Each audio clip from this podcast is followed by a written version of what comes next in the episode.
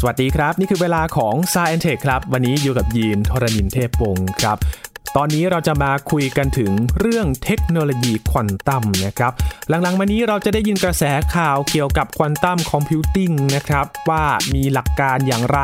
และมาแรงมากในยุคนี้นะครับ ตอนนี้เราจะมาทำความเข้าใจในเรื่องของเทคโนโลยีควอนตัมและเรื่องของเทคโนโลยีควอนตัมนะครับที่เราได้ยินกันยุคหลังๆนี้เนี่ยเชื่อหรือไม่ครับว่ามีบางอย่างที่เราคุ้นเคยเนี่ยเขาก็ใช้เทคโนโลยีควอนตัมเช่นเดียวกัน วันนี้มาติดตามในสาย e อนเทคครับ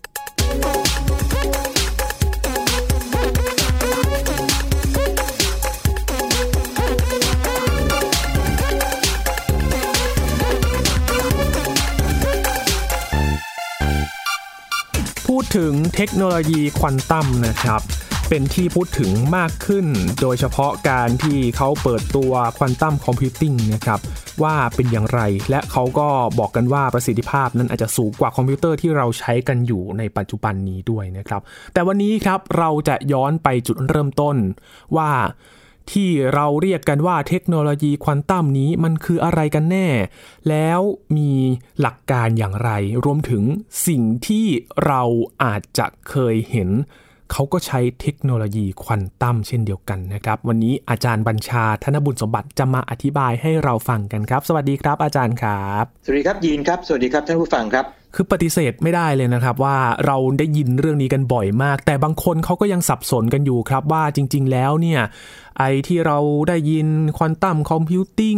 อะไรแบบนี้นะครับ จริง ๆ แล้วมันคืออะไรนะครับ วันนี้เราจะมาพูดถึงจุดเริ่มต้นกันนะครับ อาจารย์ครับ เรื่องนี้เรื่องเกี่ยวกับควอนตัมทฤษฎีควอนตัมกลศาสตร์ควอนตัมหรือเทคโนโลยีควอนตัมเนี่ยเป็นเรื่องที่มีรายละเอียดนะครับค่อนข้างมากนะครับ แล้วก็ไม่สามารถพูดจบได้ในพอดแคสต์ตอนเดียวแน่นอนอืมนะครับ แล้วก็เอ่อการที่จะกระโดดไปตรงเรื่องของพวกที่มันไฮเทคอย่างพวกควอนตัมคอมพิวเตอร์นะครับหรือการเข้ารหัสทางควอนตัมเนี่ยนะครับเดี๋ยวคงจะต้องอาศัยการปูพื้นฐานให้เข้าใจก่อนหน้านั้นอีกนะครับไม่งั้นเนี่ยเราจะสับสนกันเยอะเลย แล้วก็เรื่องพอดแคสต์เนี่ยเดี๋ยวเราจะทำหลายตอนเลย ทีนี้ประเด็นคืออย่างนี้ครับก่อนอื่นเลยทฤษฎีควอนตัมคืออะไรก่อนดีไหมครับยินครับนะครับต้องมาเริ่มต้นครับ คือฟิสิกส์นี่นะครับทฤษฎีฟิสิกส์เนี่ยเป็นเรียกว่าวิทยาศาสตร์กายภาพนะครับที่ใช้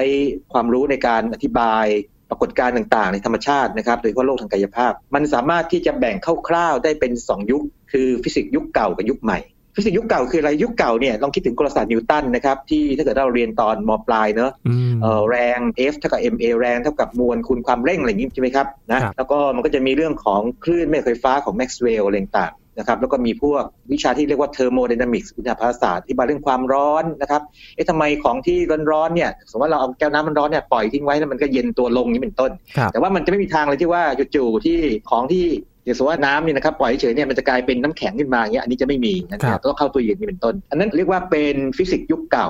นะครับทีนี้พอเวลาผ่านไปสักพักหนึ่งเนี่ยนักฟิสิกส์หรือว่าโดยว่านักฟิสิกส์เนี่ยก็พบว่ามันมีปรากฏการณ์บางอย่างหรือหลายอย่างเนี่ยที่ฟิสิกส์ยุคเก่าเนี่ยอธิบายไม่ได้ แล้วก็ทำให้เกิดการปฏิวัติครั้งใหญ่เลยนะครับในเรื่องของความเข้าใจมนุษย์นะครับแล้วก็สิ่งที่เข้ามาปฏิวัติก็คือเรื่องของความเข้าใจเกี่ยวกับทฤษฎีควอนตัมนี่แหละนะครับดังนั้นทฤษฎีควอนตัมเนี่ยก็ต้องถือว่าเป็นรากฐานของฟิสิกส์ยุคใหม่ นะครับทั้งหลายเลย แล้วก็ฟิสิกส์ยุคใหม่ทั้งหลายเนี่ยมันก็นำมาสู่พวกอุปกรณ์ของใช้ต่างๆนะครับที่เราตอนนี้เราคุ้นเคยมากเลย อย่างอุปกรณ์อิเล็กทรอนิกส์ต่างๆ คอมพิวเตอร์นะครับเลเซอร์ต่างๆนะเดี๋ยวจะพูดถึงวันนี้ พอพูดอย่างนี้ปั๊บนี่นะครับก็ต้องบอกว่าอย่างนี้เรื่องของควอนตัมกลศาสตร์ควอนตัมเป็นทฤษฎีทางฟิสิกส์ที่อธิบายของเล็กๆนะพวกอะตอม อิเล็กตรอนนะครับที่เป็นองค์ประกอบของสสารครับแล้วก็พูดถึงเรื่องของแสงอะไรพวกนี้ด้วย นั่นคือคร่าวๆอย่างนั้นครับครับเมื่อกี้อาจารย์พูดถึงเลเซอร์คอมพิวเตอร์ เอ๊ะมันเป็นอ่าสิ่งที่เราเห็นไหมคุ้นเคยทั้งนั้นเลยกันใช่ไหมมากครับเลยนะครับ อาจารย์ใช่ใช่ทีนี้อย่างนี้ครับยินการเอาทฤษฎีควอนตัมเนี่ยนะครับมาอธิบายเรื่องพวกนี้หรือมันประยุกต์เป็นของใช้พวกนี้นะครับ มันยังแบ่งเป็น 2 ยุคอีกเหมือนกัน คืออย่างนี้ครับ ยุคต้นเบื้องต้นเลยเนี่ยนะครับเรียกว่าเทคโนโลยีควอนตัม1.0เนี่ยเป็นยุคที่มนุษย์เนี่ยยังไม่ได้ใช้ทฤษฎีควอนตัมอย่างเต็มรูปแบบ นะครับในการควบคุมสสารกับพลังงาน ก็เรียกว่าควบคุมอะตอมจำนวนมากๆนะครับพร้อม ๆ กันนี้เป็นต้น ซึ่งซึ่งก็ทำให้เรามีของใช้เยอะแยะเลย ซึ่งจะพูดกันในวันนี้กับอีกยุคหนึ่งนะครับเป็นการควบคุมพวกอะตอมหรือว่าพวกอนุภาคเล็กๆนะครับในระดับเป็นตัวๆเลย แล้วก็ที่สำคัญคือมันมีการใช้ปรากฏการณ์ที่เขาเรียกว่าการพัวพันภาษาอังกฤษเรียก entanglement นะครับกับการทับซ้อนของสถานะ เรียก superposition ซึ่งสองอย่างนี้อย่าเพิ่งตกใจ ผมจะหาโอกาสอธิบายในครั้งต่อไปนะครับ อันนี้เป็นเรื่องของควอนตัม 2.0 ซึ่งมันจะนำไปสู่พวกควอนตัมคอมพิวเตอร์ การเข้ารหัสทางควอนตัม ควอนตัมอินเทอร์เน็ต อะไรต่างๆเป็นต้น อันนั้นเป็นอีกตอนหนึ่งนะครับ ดังนั้นใครที่คาดหวังว่าจะฟังเรื่องของพวกนั้นในตอนนี้เนี่ย อดใจไว้ก่อนนะครับ เรามาฟังเรื่องควอนตัม 1.0 นะครับซึ่งเป็นเทคโนโลยีควอนตัมในยุคแรกๆก่อน ซึ่งตอนนี้เรามีของใช้เยอะแยะแล้วนะครับอ๋อแสดงว่าเทคโนโลยีควอนตัมนี่ก็เกิดมาสักพักแล้วใช่ไหมครับอาจารย์ เกิดมาสักพักแล้วครับ แต่ว่า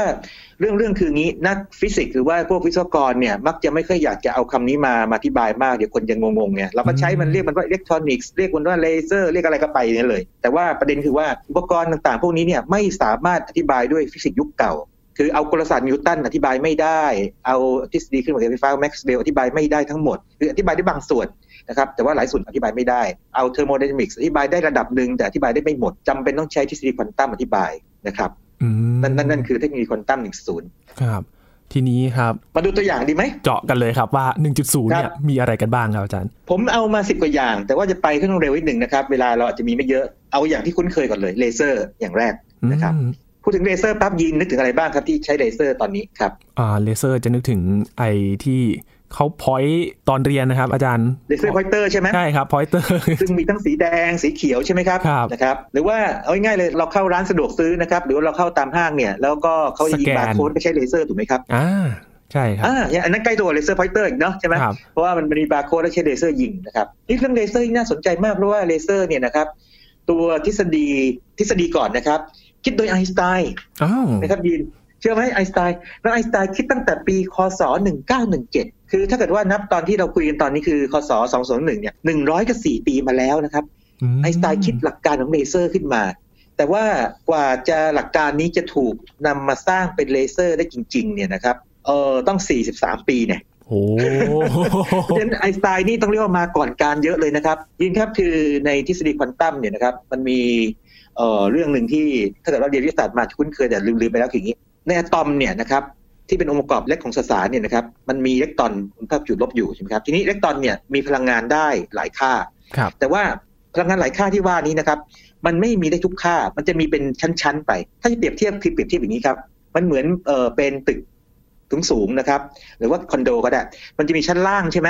ชั้นล่าง ชั้นสองชั้นสามชั้นสี่นึกภาพไหมครับ ถ้าอยู่ต่ำๆก็เรียกว่าพลังงานต่ำ ถ้าอยู่ขึ้นสูงขึ้นไปนะครับก็เรียกพลังงานสูงครับอิเล็กตรอนเนี่ยมันอยู่ตามที่เรียกว่าชั้นของคอนโดนะครับคือถ้ามันอยู่ชั้นล่างสุดเนี่ยก็เรียกว่ามันอยู่ในสถานะพลังงานที่ต่ำสุดอืมเรียกสถานะพื้น แต่ว่าถ้าเกิดว่าอิเล็กตรอนมีพลังงานสูงขึ้นมานะครับไม่ว่าจะการรับเอาแสงมาจากข้างนอก หรือหรือว่ากระตุ้นด้วยอะไรก็ตามเนี่ยขึ้นไปอยู่ชั้นสูงขึ้นเช่นชั้นสองพลังงานก็สูงขึ้นชั้นสามทีนี้เรื่องเรื่องอย่างนี้ครับยิน สมมติว่ามีอิเล็กตรอนตัวหนึ่งนะครับอยู่ที่คอนโด หรือว่าระดับพลังงานชั้นสองเนี่ยนะครับ เขาอยู่เขาจะอยู่ได้ไม่นานครับถ้าเกิดว่าข้างล่างมันว่างเนี่ยนะครับเขาชอบที่จะลงมาอยู่ข้างล่างมากกว่า ตอนที่เขาลงมาเนี่ยนะครับสิ่งที่เกิดขึ้นคือว่าเขาจะปลดปล่อยพลังงานออกมาในรูปของแสงนะครับหรือคลื่นไฟฟ้าออกมา เรียกว่ามันปลดปล่อยออกมาด้วยตัวเองนะครับทีนี้ไอน์สไตน์มีพลังจินตนาการที่ล้ำลึกมาก บวกกับคณิตศาสตร์และฟิสิกส์ไอน์สไตน์จินตนาการว่าแบบนี้ครับ เดิมทีสมมติว่ามีอิเล็กตรอนนะครับอยู่ที่ชั้นสองถ้าเกิดว่ามีแสงนะครับเข้าไปกระตุ้นอย่างเหมาะสมให้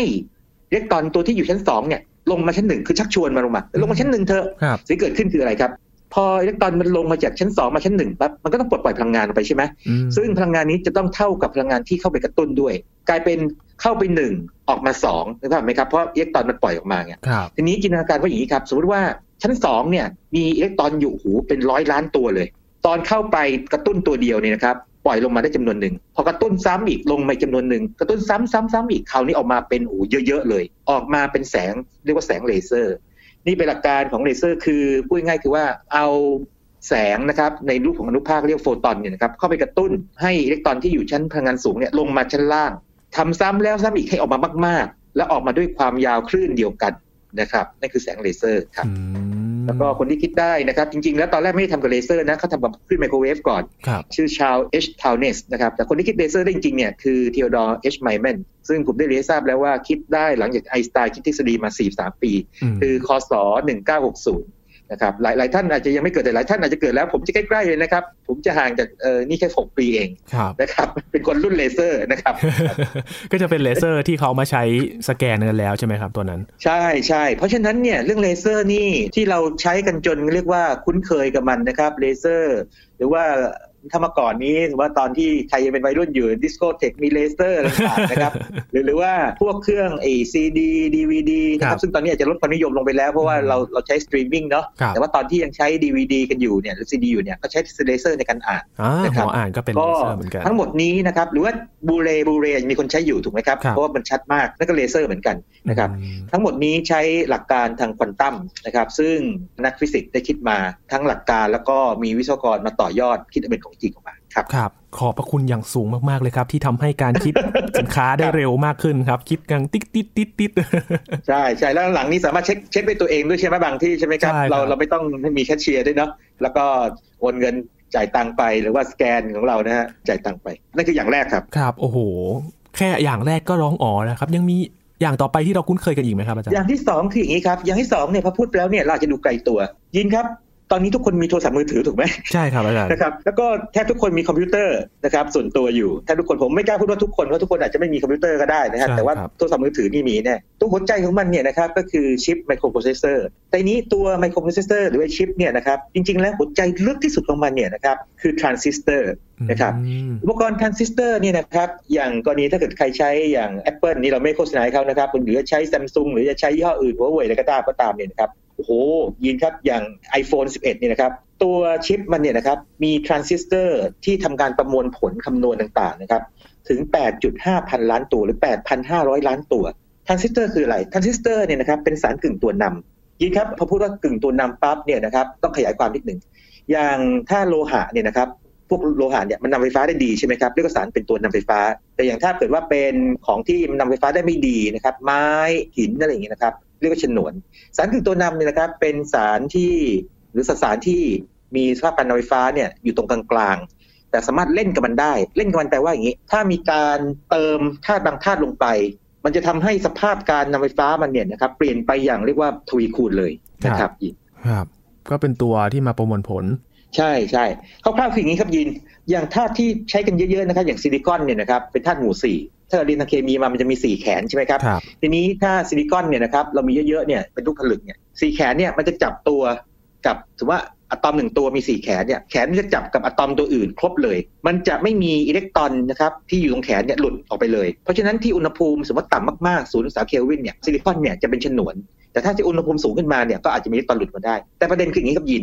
ถ้าเราเติมธาตุที่มีอิเล็กตรอน 5 ตัว นะครับหรือมี 5 แขนลงไปเช่นฟอสฟอรัสปั๊บเนี่ยที่เกิดขึ้นถึงนี้ซิลิคอนมี4ใช่ไหมครับแต่ฟอสฟอรัสมี 5 เวลาเราเจือเขาเรียกเจือลงไปนะครับเจือฟอสฟอรัสลงไปเนี่ยมันจะมีอิเล็กตรอนเกินมาหนึ่งตัวนะครับไหมครับอิเล็กตรอนตัวนี้จะวิ่งได้อิสระเลย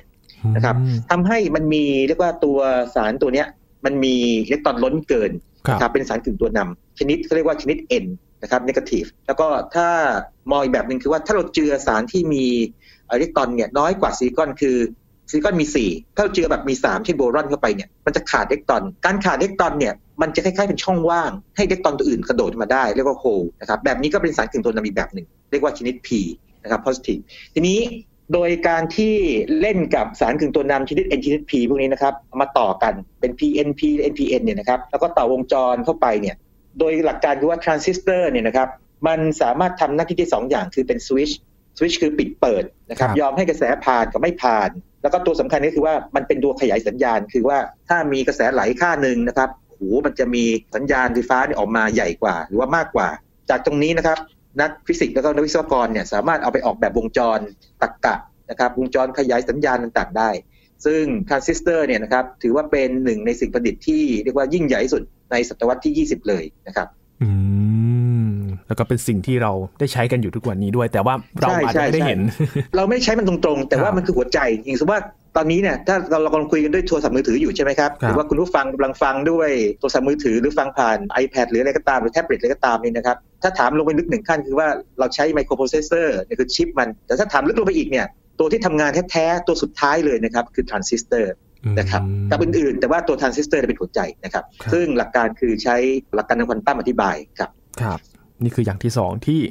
เกี่ยวข้องกับเรื่องของเทคโนโลยีควอนตัมนั่นเองเรามีเลเซอร์เนาะเรามีทรานซิสเตอร์นะครับมีอย่างหนึ่งครับยีน อันนี้พอพูดปั๊บทุกคนต้องร้องอ๋อเลย ตอนนี้เนี่ยเขารณรงค์กันให้เรียกว่าเปลี่ยนจากหลอดฟลูออเรสเซนต์ใช่ไหมครับเป็นอะไรนะครับ หลอด LED ครับ LED ใช่ไหมครับ LED นะครับ LED เนี่ยนะครับชื่อมันเนี่ยย่อมาจากคำว่า light emitting diode เอาทีละคำ light แปลว่าแสง emitting แปลว่าปล่อยแสงนะครับ ไดโอดอ่านี่น่าสนใจมาก ไดโอดเนี่ยนะครับไดเนี่ยแปลว่าสองนะครับไดโอดเนี่ยเป็นอุปกรณ์ที่ยอมให้กระแสไฟฟ้าผ่านได้ทางเดียว แล้วตัวไดโอดเนี่ยนะครับเป็นสารกึ่งตัวนำสารกึ่งนำเมื่อกี้ที่ผมบอกนะครับไอชนิด N ชนิด P พวกนี้มาต่อกัน ทีนี้ประเด็นคือว่าอย่างนี้ครับยินเขาเอาตัวสารกึ่งตัวนำชนิด N ชนิด P มาต่อกัน มันก็มีรอยต่อใช่ไหมครับ เวลาพอปล่อยกระแสไฟฟ้าเข้าไปปั๊บเนี่ยสิ่งเกิดขึ้นอย่างนี้ ในสารกึ่งตัวนำที่มีอิเล็กตรอนล้นเกินนะครับเมื่อกี้ที่เล่าให้ฟังใช่ไหมครับที่เรียกว่าชนิด N เนี่ยนะครับนกาทีฟเนี่ยอิเล็กตรอนมันจะกระโดดเข้าไปในสารกึ่งตัวนำชนิดที่อิเล็กตรอนขาดชนิด P พอมันกระโดดลงไปปั๊บเนี่ยพลังงานมันลดลง มันก็ปล่อยแสงออกมา นี่คือหลักการง่ายๆของไดโอดเปล่งแสงหรือว่า LED นั่นเองนะครับก็คือที่เราใช้ในหลอดไฟ แบบใช่ใช่ LED เนี่ยที่ที่เราเปลี่ยนเราใช้ LED เป็นไม่ว่าจะเป็นหลอดเป็นเส้นหรือเป็นกลมๆอะไรก็ตามนี่ครับหลักการพื้นฐานนี่ง่ายมากเลย เดิมทีมีอิเล็กตรอนล้นเกินอยู่ฝั่งหนึ่งนะครับอีกฝั่งหนึ่งมีอิเล็กตรอนขาดพอป้อนกระแสไฟฟ้าไปปั๊บเนี่ยครับอิเล็กตรอนฝั่งล้นเกินก็กระโดดกันใหญ่เลยนะครับ โดดมาฝั่งขาด แล้วก็โดดฝั่งขาดพลังงานลดลงก็ปล่อยแสงออกมานั่นนะครับนั่นคือหลักการ LED นะครับหลักการในควอนตัมครับครับซึ่งใช้อย่างที่ผมเรียนทราบใช้ฟิสิกส์ยุคเก่าอธิบายไปได้นะครับ ครับ โอ้ไม่น่าเชื่อเลยนะครับ ว่าสิ่งที่เราเห็นกันอยู่ทุกวันนี้ก็คือเทคโนโลยีใช่ใช่ครับนี่สามอย่างใช่ไหมนะครับทีนี้จะมีบางอย่างที่อาจจะไกลตัวนิดนึงนะครับ ซึ่งเป็นอะไรที่นักเทคโนโลยีเขาก็พูดกันแต่ว่าอาจจะไกลตัวเหมือนกันแต่ว่าจะเจอในบางที่เราไม่รู้เรียกควอนตัมดอทควอนตัมดอทนี่ผมเล่าให้ฟังคร่าวๆอย่างนี้แล้วกันนะครับ เป็นวัสดุขนาดจิ๋วขนาดประกอบด้วยอะตอมเพียงแค่สักสิบถึงห้าสิบอะตอมนั่นเองเล็กมากๆเลย ประเด็นคือว่ามันสามารถที่จะเปล่งแสงสีต่างๆออกมาได้ ตามขนาดของวัสดุนั้นนะครับ ถ้าขนาดเปลี่ยนแสงสีเปลี่ยนออกไป ดังนั้นเนี่ยนะครับเขาสามารถที่จะออกแบบให้ตัวควอนตัมดอทเนี่ยนะครับดอทนี่เป็นจุดไงมีสีต่างๆเนี่ยสีม่วง สีฟ้า สีเขียวสีเหลืองนะครับ สีส้มสีแดงนี่ต่างเรียกว่าครบสีรุ้งเลยนะครับออกมาได้ แล้วไปใช้งานได้ อันนี้ก็ใช้หลักการควอนตัมเหมือนกันนะครับ ซึ่งก็เป็นการกระโดดของอิเล็กตรอนลงมา แล้วก็ปล่อยเปล่งแสงออกมานั่นเองนะครับอ๋อ นี่ก็เป็นอีกอย่างหนึ่งที่เกี่ยวข้องกับอันนั้นใกล้ตัวนิดหนึ่งนะครับผมกลับมาเรื่องใกล้ตัวหน่อยไหมจีนจีนครับเวลาเวลาเดี๋ยวนี้สมมติว่าเราจะเปลี่ยนมือถือเครื่องใหม่เนี่ยนะครับส่วนใหญ่เราเลือกเนี่ยเราเลือกจากอะไรบ้างครับยินเราเลือกมือถือนี่โอ้ความแรงของมือถือครับประสิทธิภาพความแรงมือถือใช่ไหมแต่อย่างหนึ่งที่ที่คนเลือกแน่ๆคืออย่างนี้ กล้องมันใช่ไหมใช่แล้วก็แล้วเขาจะแข่งกันด้วยอะไรรู้ไหมโอเค อาจจะแข่งกันว่ากี่เลนใช่ไหมแต่ถ้าเมื่อก่อนเนี่ยแข่งกันด้วยกี่ล้านพิกเซลจำได้ไหมใช่ใช่ไหมครับเพ ราะว่าถ้าเกิดว่ายิ่งพิกเซลเยอะเนี่ยแสดงว่าภาพยิ่งละเอียดถูกไหมครับครับอ่าแต่ทีนี้มันอย่างนี้ครับลึกลงไปเนี่ยนะครับพวกกล้องนะครับในระดับหนึ่งเนี่ยมันจะใช้สิ่งที่เรียกว่า CCD Charge Couple Device ซึ่งเป็นเซ็นเซอร์รับแสง หลักการคร่าวๆ คือว่าตัวเจ้าตัวนี้มันเป็นโฟโตไดโอดเอาแล้วนะครับ เห็นไหมฮะไดโอดอีกแล้วนะครับนะโฟโตคือแสงนะครับ ซึ่งมันจะเปลี่ยนพลังงานแสงคือมีแสงตกกระทบปั๊บเนี่ย เปลี่ยนแสงเป็นไฟฟ้าเป็นสัญญาณไฟฟ้าไงทีนี้จินตนาการว่าถ้าเรามีตัวโฟโตไดโอดเนี่ยนะครับจำนวนมากๆเลยนะครับเรียงกันเป็นแบบว่าเป็นแถวเลยเยอะๆนะครับเป็นตารางเลยนะครับเยอะๆเนี่ยตรงไหนแสงตกมากตกกระทบมาก มันก็เปลี่ยนสัญญาณไฟฟ้ามาก เอาง่ายๆอย่างนี้เรามีภาพที่ขึ้นบางส่วนสว่างใช่ไหมบางส่วนมืดใช่ไหมครับเราถ่ายภาพเนี่ยนะครับสมมติเราเราถ่ายไว้ต้นไม้ต้นหนึ่งเนี่ยไอ้ส่วนที่สว่างก็สว่างส่วนที่มืดเป็นเงาเงามืดๆเนี่ยพอเรากล้องเราไปจับปั๊บเนี่ยนะครับสิ่งที่เกิดขึ้นคือว่าส่วนสว่างมันก็ทำให้เจ้าเซ็นเซอร์พวกนี้นะครับ ปล่อยกระแสไฟฟ้ามาเยอะสัญญาณไฟฟ้ามาเยอะส่วนที่มืดๆก็ปล่อยมันน้อย จากการที่ปล่อยมากปล่อยน้อยเนี่ยไปประมวลเป็นภาพได้ ดังนั้นจริงๆแล้วเนี่ยทุกครั้งที่เราถ่ายภาพเนี่ยนะครับเราใช้หลักการในควอนตัมอยู่นะครับ ตอนนี้ เพราะว่าตอนนี้แทบจะไม่มีใครใช้กล้องฟิล์มถูกไหมครับ ครับครับเราจะใช้กล้องดิจิตอลนั้นเลยนะครับ อืมใกล้ตัวมากๆเลยครับ อันนี้ใกล้ที่สุดใกล้มากครับใกล้มากความจริงโทรศัพท์มือถือเนี่ยนะครับใช้หลักการควอนตัมเต็มเลยนะครับอีกอย่างหนึ่งครับ อันนี้ก็ใกล้ตัวเหมือนกันโซลาร์เซลล์ โซลาร์เซลล์นี่ก็คือเป็นสารกึ่งตัวนำชนิดมันมีหลายแบบนะครับ แต่เอาแบบง่ายสุดก่อนแล้วกันนะครับแบบง่ายสุดก็คือมีชนิด N กับชนิด P อ่าโอเคอย่างนี้ชนิด N เมื่อกี้ผมบอกว่าอิเล็กตรอนล้นเกินใช่ไหมชนิด P เนี่ยอิเล็กตรอนขาดถ้าแสงตกกระทบเจ้าสารกึ่งโดนชนิด N เนี่ยปั๊บเนี่ยอิเล็กตรอนก็หลุดออกมา ทีนี้เขาก็ต่อวงจรไงมันจะหลุดออกมาตามเรียกว่าเส้นลวดตามวงจรออกมาหลุดออกมานะครับแล้วก็ผ่านวงจรออกมาแล้วไปเข้าทางชนิด P ทีนึงอันนี้คือหลักการง่ายเซลล์แสงอาทิตย์พูดง่ายมันเปลี่ยนแสงให้กลายเป็นไฟฟ้าแต่เอาว่าไฟฟ้าเนี่ยมันจะไม่โดด จากไอเอ็นมาพีมันจะออกไปข้างนอกวงจรแล้วกลับเข้ามาใหม่นั่นเซลล์แสงอาทิตย์นะครับเอาไฟฟ้าไปใช้ไงเป็นไฟฟ้ากระแสตรงนะครับดังนั้นในตัวเวลาทุกครั้งที่เราเห็นเซลล์แสงอาทิตย์นะครับ จริงก็คือใช้หลักการในควอนตัมอีกเช่นกันนะครับครับแม่แต่ละอย่างนี่คุ้นเคยกันเหลือเกินครับอาจารย์ คุ้นเคยมากเลยครับยีนครับทีนี้ที่เหลือนี่ผมจะพูดถึงแบบเร็วๆแล้วกันนะครับนะซึ่งบางอันเนี่ยอาจจะเคยได้ยินบางอันอาจจะไม่คุ้นเคย ยินครับตอนนี้ทุกคนแทบทุกคนใช้ GPS เนอะเพราะว่าเวลาเราให้ Google Map หาเส้นทางต่างใช่ไหมเราใช้ GPS นะครับใช่ครับ GPS เนี่ยนะครับมันเป็นระบบที่จะต้องเรียกว่าทำงานอย่างแม่นยำมากนะครับ มันคุยกับดาวเทียมไงเราคุยกับระบบที่อยู่ภาคพื้นดิน ตัวสำคัญคือหัวใจมันคือนาฬิกาอะตอมอะตอมิกคล็อกซึ่งนาฬิกาอะตอมเนี่ยนะครับชื่อก็บอกเลยใช้อะตอมใช่ไหมอืมใช้หลักการทางควอนตัมเหมือนกัน เป็นอะตอมของซีเซียม133มันเปลี่ยนระดับพลังงาน ซึ่ง นักฟิสิกส์และวิศวกรสามารถเล่นกับการเปลี่ยนระดับพลังงานของมันเนี่ยนะครับว่ารู้ค่าอย่างแม่นยำเนี่ยนะครับ แล้วนำเอาตรงนั้นเนี่ยนะครับมาใช้ในการนิยามวินาทีนะครับผมลองลองยกตัวอย่างตัวนิยามวินาทีดีไหมครับยังยินยินว่าคำว่าหนึ่งวินาทีคืออะไรครับหนึ่งวินาที หมายถึง ในความหมายคนทั่วไปเนี่ยครับคำว่าเวลาพูดว่าหนึ่งวินาที เราก็จะพูดว่าโอเคหนึ่งวินาทีคือช่วงเวลาสั้นๆ ช่วงหนึ่งใช่ไหมซึ่งใช่ครับ มันจะพอ60วินาทีกลายเป็นหนึ่งนาที แต่นั่นไม่ใช่นิยามถูกไหมครับม คือเราต้องบอกได้สิว่าหนึ่งวินาทีคืออะไรถูกไหมครับครับปรากฏว่าอย่างนี้ฟังดีนะฮะหนึ่งวินาทีคือเป็นช่วงเวลาที่อะตอมซีเซียมหนึ่งถึงสามเปลี่ยนสถานะทั้งหมดโอ้โห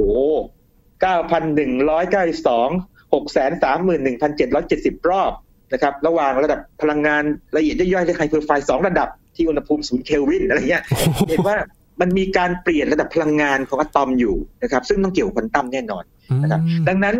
โดยสรุปคร่าวๆคืออย่างนี้ครับ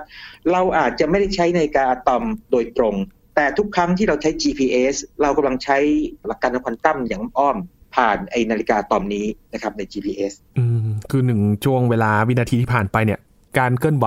เกิดขึ้นแบบโอ้โห เยอะมากมายเลยที่ยิบเยอะมากเป็นพันล้านครั้งครับหลายพันล้านครั้งครับอืมครับ ซึ่งซึ่งการเปลี่ยนระดับพลังงานที่เป็นชั้นๆ พวกนี้ก็เป็นหลักการทางควอนตัมนี่จะเห็นว่าพอเราคุยกันมานี่นะครับ แค่ควอนตัม 1.0 นี่ก็ซับซ้อนพอสมควรใช่ไหมครับ ใช่ครับอาจารย์ ผมผมถึงยังไม่อยากจะโดดไปดุมควอนตัม 2.0 ซึ่งจะไปอีกไกลอีกอีกขั้นหนึ่งเลยเพราะฉะนั้นที่เห็นว่าจริงๆแล้วเทคโนโลยีที่เราใช้อยู่ตอนนี้นะครับ มีเทคโนโลยีควอนตัม มีกลศาสตร์ควอนตัมเนี่ยซ่อนอยู่เต็มไปหมดเลยนะครับ อืมครับถ้าเกิดว่าขั้นสูงกว่านี้อีกน่าจะซับซ้อนยิ่งกว่านี้อีกนะครับอาจารย์ครับยินครับยินเคยได้ยินนั่นไหมอย่างรถไฟนะที่มันใช้ใช้แม่เหล็กนะครับเรียกแมกเลฟอ๋อ คืออย่างนี้ครับเรารู้ว่าแม่เหล็กเนี่ยนะครับถ้าขั้วเดียวกันมันผลักกันถูกไหมครับอย่างเหนือกับเหนือมันจะลอยขึ้นมาใต้กับใต้นะครับจะดีไหมถ้าเกิดว่าเราใช้เรียกว่าระบบแม่เหล็กเนี่ยในการยกตัวรถไฟขึ้นมานะครับซึ่งมีจริงๆนะครับจริงๆเรียกแมกเลฟแต่เนี้ยประเด็นคืออย่างนี้ ตัวแม่เหล็กเนี่ยกำลังต้องสูงมากเลย เพราะว่าถ้ากำลังไม่พอเนี่ยมันยกขึ้นไหมไม่ขึ้นครับ ยกไม่ขึ้นใช่ไหมครับ แม่เหล็กกำลังสูงเนี่ยนะครับจะต้องเป็นแม่เหล็กที่ทำจากสารตัวนำยิ่งยวดนะครับทีนี้หลักการไอ้ทางไฟฟ้านำยิ่งยวดเนี่ยคืออะไรคือว่า พอสารเนี้ยนะครับสารเนี้ยอุณหภูมิลดต่ำถึงค่าค่าหนึ่งปั๊บเนี่ยนะครับความต้านทานไฟฟ้าจะกลายเป็นศูนย์ทันทีเลย ซึ่งต้องใช้เรียกว่าบริษัทควอนตัมในการอธิบายเช่นกันนะครับอืมไม่งั้นเนี่ยจะไม่มีทางเข้าใจมันเลยหรือว่าออกแบบมันได้นะครับครับแมกเลฟนั่นก็คือที่เราเคยคุยกันเรื่องของรถไฟความเร็วสูงใช่ไหมครับอาจารย์อ่าใช่ใช่นั่นแหละนะครับเราไปหาตอนที่ฟังดูนะครับครับแล้วก็จะมีเรื่องอื่นๆนะครับ ถ้าเราไปโรงพยาบาลเนี่ยมีเครื่อง MRI ใช่ไหมครับครับ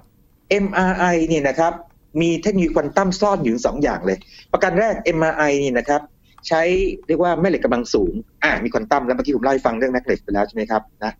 กับ MRI นะครับเป็นการเล่นกับสมบัติทางควอนตัมอย่างหนึ่ง เรียกว่าสปินของเรียกว่านิวเคลียสของอะตอมไฮโดรเจนนะครับครับตรงนี้เดี๋ยวจะหาโอกาสมาขยายความเรื่องสปินอีกทีหนึ่งสปินเนี่ยนะครับฟังเหมือนภาษาชาวบ้านนะสปินแล้วปั่นหมุนใช่ไหมครับอืมปั่นหมุนนึกถึงลูกข่างไง แต่ว่าสปินในทางควอนตัมเนี่ยนะครับเป็นสมบัติอีกแบบหนึ่งที่มันซับซ้อนกว่านั้น แล้วก็ไม่มีการเปรียบเทียบที่แท้จริงครับนะครับอันนี้เล่าให้ฟังคร่าวๆแล้วเดี๋ยวหาโอกาสมาขยายความเรื่อง MRI อีกทีหนึงกันนะครับอืมเพราะฉะนั้นใครก็ตามเคยใช้ MRI เนี่ยนะครับหรือยีนมีญาติพี่น้องเคยใช้ไหมนะครับถ้าเราใช้ MRI เนี่ยแสดงว่าเรากำลังใช้เทคโนโลยีควอนตัมอยู่นะครับอย่างน้อยสองอย่างเลยคือ แม่เหล็กกำลังสูงทำเป็นสารตัวนำยิ่งยวดกับเรื่องว่าการเล่นกับพวกสปินของนิวเคลียส โดยใช้สนามแม่เหล็กนะครับ อืมอ่าเริ่มชี้ได้แล้วครับอะอันนี้เทคโนโลยีควอนตัมอันนี้เทคโนโลยีควอนตัมใช่เยอะไปหมดเลยใช่ไหมครับครับนะยิงครับกล้องจุลทรรศน์ที่เราใช้กันอยู่ปกติเนี่ยนะครับมันใช้แสงแล้วเวลาเราพูดถึงกล้องจุลทรรศน์เนี่ยนะครับเอาจริงเอาแบบง่ายสุดเลยสมมติว่าเลนส์สองพระนะครับแว่นสองพระเนี่ยนะครับเป็นแบบง่ายๆใช่ไหมมันก็จะส่องได้ขนาดประมาณสักกำลังขยายนิดเดียวเนี่ยเอามาส่องลายมือสองพระใช่ไหมครับครับส่องของเล็กๆเนี่ยประมาณสักสิบเท่าอย่างเก่งเนาะนึกภาพออกไหมมันจะไม่ไปถึงร้อยเท่าพันเท่าใช่ไหมครับแต่ถ้าเกิดว่าเราต้องการไปถึงประมาณสักเป็นร้อยเท่าพันเท่าเนี่ยต้องใช้แสง ทีนี้ถ้าเกิดเราต้องการไปมากกว่านั้นล่ะ โอ้แสงมันไม่ได้นะครับ มันมีข้อจำกัด คราวนี้สิ่งเกิดขึ้นคืออย่างนี้ครับ มันต้องเป็นกล้องจุลทรรศน์ที่เรียกว่ากล้องจุลอิเล็กตรอนพอพูดอิเล็กตรอนปั๊บเนี่ยนะครับปกติแล้วจะพูดถึงว่าอิเล็กตรอนเนี่ยเป็นอนุภาคใช่ไหมครับแต่ว่าในทางกลศาสตร์ควอนตัมเนี่ยนะครับอนุภาคเป็นคลื่นได้คลื่นเป็นอนุภาคได้อืมนะครับคือใช้หลักการที่ว่าอิเล็กตรอนเนี่ยเป็นได้ทั้งคลื่นและอนุภาค โดยการใช้อิเล็กตรอนแทนแสงนะครับแล้วก็ใช้ความเป็นคลื่นของอิเล็กตรอนเนี่ยนะครับ เราสามารถที่จะสร้างกล้องจุลทรรศน์ที่มีกำลังขยายสูงมากๆเลย เป็นหมื่นเป็นแสนเท่าหรือเป็นล้านเท่าเลยอย่างนี้เป็นต้น อันนี้ผมเคยใช้ด้วยผมเคยใช้ทั้งกล้องจุลทรรศน์อิเล็กตรอนแบบเรียกว่าส่องกลาส่องผ่านมา ก็เป็นหลักการทางควอนตัมอีกเช่นกันนะครับยิ่งมีอย่างอื่นอีกนะครับ เดี๋ยวขอเอาไว้ประมาณนี้แล้วกันนะครับครับเรามาทบทวนกันดีไหมครับว่าครัมีบอะไรบ้างคร่าวๆเลยนะครับเลเซอร์อ่านะครับชัดเจนเนาะเลเซอร์มีอะไรอีกครับทรานซิสเตอร์นะครับครับในพวกไมโครโปรเซสเซอร์นะครับคอมพิวเตอร์ใช่ไหมครับ LED ใช่ไหมครับอ่าผมพูด LED ปั๊บทุกคนคุ้นเคยดีใช่ไหมครับครับ มี CCD ซึ่งถ้าเกิดว่านึกไม่ออกเนี่ยนึกถึงกล้องมือถือนะครับหรือกล้องดิจิตอลต่างๆ แล้วก็เมื่อกี้พูดถึงนาฬิกาอะตอมซึ่งโอเคบอกว่าเราไม่ได้ใช้แต่ทุกคนใช้ GPS ใช่ไหมครับนี่เป็นต้นอืมีโซลาร์เซลล์นี่เป็นต้นครับอืม MRI แล้วก็กล้องจุลทรรศน์ MRI ด้วยอ่า MRI ใช่นะครับ บางท่านอาจจะเคยใช้หรืออย่างน้อยก็เคยได้ยินนะครับ อืมครับและทั้งหมดนี้นะครับเป็นตัวอย่างต้องเรียกว่าบางส่วน ของเทคโนโลยีในปัจจุบันนะครับที่ใช้ความรู้ทางกลศาสตร์ควอนตัมมาอธิบาย หรือมาใช้ในการประดิษฐ์หรือสร้างครับครับ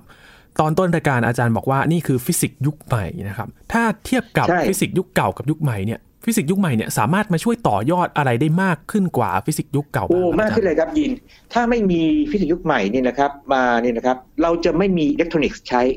นึกภาพออกไหมอืมยินจินตนาการสิถ้าไม่มีอิเล็กทรอนิกส์ใช้เนี่ยตอนนี้เราคุยกันไม่ได้นะครับ เราคุยกันโทรศัพท์ผ่านโทรศัพท์มือถือใช่หรือยินครัจะบจัดรายการเนี่ยก็ต้องมีอุปกรณ์ควบคุมต่างๆนะครับ จบเลยนะครับอิเล็กทรอนิกส์หมดเลยนะครับมอินเทอร์เน็ตเนี่ยซึ่งจริงๆแล้วอาจจะไม่มองเป็นอิเล็กทรอนิกส์โดยตรงเนี่ยแต่ถึงที่สุดแล้วเนี่ยตัวฮาร์ดแวร์ก็ต้องเป็นอิเล็กทรอนิกส์ถูกไหมครับครับ คอมพิวเตอร์นี่ก็หายไปถ้าไม่มีอิเล็กทรอนิกส์ แล้วก็นั่นคือฟิสิกส์ยุคใหม่เป็นตัวรากฐานของสิ่งพวกนี้นะครับดังนั้นไอ้แล้วลึกลงไปนะครับไอ้คำว่าฟิสิกส์ยุคใหม่เนี่ยจริงๆหัวใจของคำว่าฟิสิกส์ยุคใหม่คือกลศาสตร์ควอนตัมนะครับอืมนี่คือสิ่งที่หลาย ๆ คนอาจจะยังสับสนกันอยู่นะครับ เราจะมาค่อย ๆ ขยายความอธิบายกันได้เลยครับนะครับ นี่คือเรื่องแรกที่เราจะมาคุยกันเกี่ยวกับเทคโนโลยีควอนตัมรวมถึงกลศาสตร์ควอนตัมที่ เรามาได้รู้กันว่าสิ่งรอบตัวตอนนี้เนี่ยมันมีอะไรที่มันเกี่ยวข้องกันบ้างนะครับ และหลังจากนี้เราก็คงจะมานำเสนอกันเรื่อยๆนะครับ อาจารย์ว่าสิ่งครับที่เราเรียกว่าควอนตัมเนี่ยมันคืออะไรกันบ้างนะครับอาคจารงย์ต้องคุยกันหลายรอบนะครับ จนกระทั่งเข้าใจแล้วก็ในสุดแล้วเนี่ยไอ้ต้องถึงจุดหนึงไอ้ต้องแยกแยะว่าสิ่งที่อ้างว่าเป็นควอนตัมเนี่ยมันเป็นควอนตัมจริงหรือเปล่านะครับอ่าเพราะว่ามีการนำเอาคำนี้ไปใช้เยอะมากเลย แต่สิ่งสำคัญคือว่าถ้าเรารู้จักตัวที่เป็นควอนตัมแท้ๆก่อนเนี่ยนะครับ แล้วเรารู้ว่าหลักการต่างๆนะครับ ที่พูดไปเช่น อนุภาคเป็นคลื่นได้คลื่นเป็นอนุภาคได้อย่างนี้เป็นต้น แล้วก็หลักการอื่นๆเช่น ทฤษฎีแถบพลังงานที่มันอยู่ในสารกึ่งตัวน้ำต่างๆเนี่ยนะครับถ้ามันมีหลักการพวกนี้อยู่เนี่ย มันก็ต้องใช้กลศาสตร์ควอนตัมแน่ๆนะครับแต่ถ้าเกิดถามไปแล้วเนี่ยไม่มีสักอย่างเลยนี่นะครับก็แสดงว่าไอ้สิ่งที่อ้างมาเนี่ยก็ไม่ใช่ควอนตัมแท้ๆนะครับเป็นการอ้างเพียงแค่ชื่อ นะครับครับ สามารถพิสูจน์ได้เลย ใช่แล้วครับ ใช่ครับนี่คือเทคโนโลยีควอนตัมในยุค 1.0 นะครับ เป็นเทคโนโลยีในชีวิตประจำวันที่ปรากฏ เรื่องของควอนตัมอยู่เบื้องหลังครับ วันนี้ขอบคุณอาจารย์บัญชามาก ๆ เลยครับยินดีมากครับ ครับ นี่คือ Science Tech นะครับคุณผู้ฟังติดตามรายการกันได้ที่ www.thaipbspodcast.com นะครับ รวมถึงพอดแคสต์ช่องทางต่างๆ ที่คุณกำลังรับฟังอยู่ครับ อัปเดตเรื่องวิทยาศาสตร์เทคโนโลยี และนวัตกรรมกับเราได้ที่นี่ทางไทย PBS Podcast นะครับ ถ้าคุณผู้ฟังสงสัยในเรื่องอะไรส่งคำถามมากันได้นะครับ ที่ทางแฟนเพจของ Facebook ไทย PBS Podcast ครับ ช่วงนี้ยีนทรณินเทพวงศ์พร้อมกับอาจารย์บัญชาธนบุญสมบัติลาไปก่อนนะครับ สวัสดีครับ